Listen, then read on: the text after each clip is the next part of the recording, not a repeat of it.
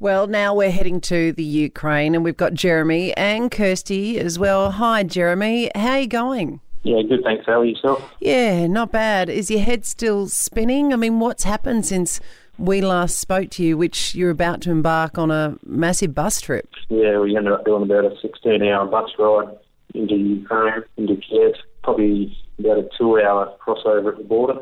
I think we must have hit a bit of a shift change in with the officers. What is it like when you go uh, on a border crossing? Do you just sit in the bus in a line for what two and a half hours, and then do they come on and what check passports, or what happens? We're all sitting on the bus, and I sort of asked a couple of people, said, "Oh, we don't know what happened. Mm. They could come on, or we have to go off." And we sat there for probably an hour and a half, and they got us all off grabbed our passports, told us to get back on the bus, crossed the border into the Ukraine. We all got off the bus, all formed a line up to the office, and we were actually at the end of the line because we were at the back of the bus, and they looked at us and were like, why, why are you going? Like, what, what's your reason? Jeremy, how was the heart rate during all of that when they've when they're disappearing and they've got your passport and everything else? Yeah, it was, was up a bit. I was probably more concerned about Kirsty. I could see her starting to panic a bit. And then they sort of pulled us up to the window again and said, look, why are you here? And we sort of said, oh, for surrogacy. Uh, and they sort of both looked at us dumbfounded. And they're like, what, what surrogacy? Like, can you explain what it is?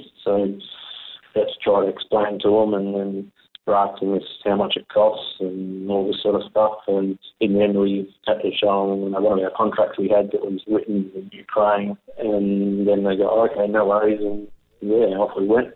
Wow. Uh, you mentioned Kirsty. Is she there? Can you pop her on?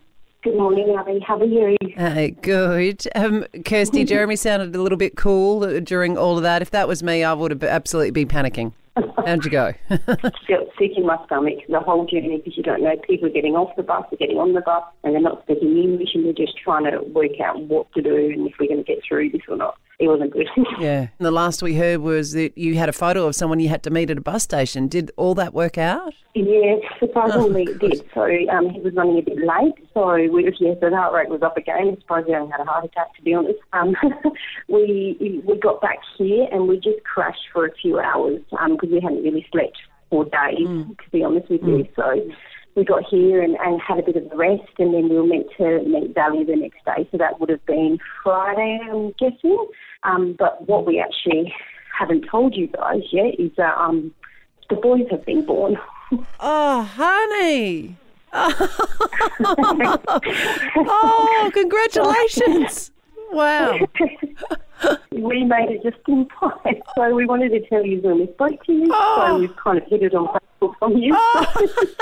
That's um, amazing. So what, you just got there. How close run thing was it? We, we haven't seen them yet, unfortunately. Oh. So they're in neonatal and nobody can visit them so we're a bit anxious at the moment, but they're doing okay. Um, we haven't even been in see Valley yet because with the war, the hospital goes into lockdown. So nobody can go in and nobody can come out really. Right. Okay. So right. So once you go in, then that's it. Yes. Yep. Pretty much. So we're hoping tomorrow they might be out. So we have one little boy named William that weighs just over six pounds, and another one called Oliver or Ollie, and he's just under six pounds. So very good weight oh. for um, twins. We were here Thursday morning and she had them at 11 just before midnight that day. Oh my goodness. She yeah. promised you, didn't yeah. she? And you said all the way through this, as soon as we get there, the babies will come. Yeah. And that's what happened. So congratulations to you both, little William and Oliver, hey? Yes, yes, little boys. Oh, wow. Okay. So you're hoping you'll be able to see them tomorrow and then how long until you think you can bring them home? So the embassy knows that they've been born um, and they're waiting for the documents. So we can't start any process of the documents to leave Kiev until they're discharged from hospital. So it depends on how they're doing. So hopefully tomorrow we'll have more answers and then we can try and work out how to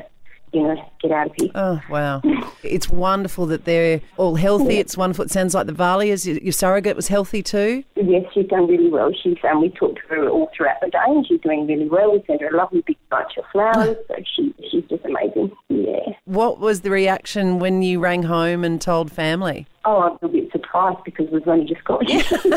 They're like, what? Ready? Like, what? I was just about to say the only people that aren't surprised about when a baby's coming is the poor bugger carrying them. She's just like, get them out, get them out. I know. Yeah, I've, I've had enough. And it's really warm here, so she's got enough. yeah.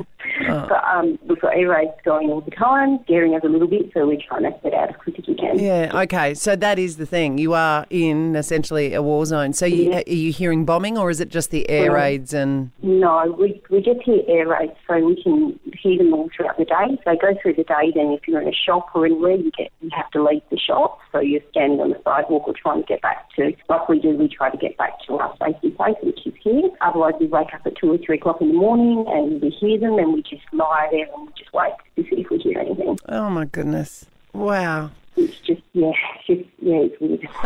I mean, you know, when you have twins, the expectation is you have a sleepless night because you're feeding and looking after twins, not having to, you know, sleep through air raids. So that's not just unbelievable. Yeah, yeah, definitely. I'm just lying here waiting to see if we hear any aircraft or bombing, and then we always have a bag packed with everything, you know, ready to go if we do. And go. Oh, all right. Well, look, I'll let you guys go. Congratulations from all of us in here. You cannot wait to touch base once you get to meet those little people of yours. Yeah, definitely, definitely. Oh, wonderful. All right. Hey, and give my big kisses to Jeremy in the background there.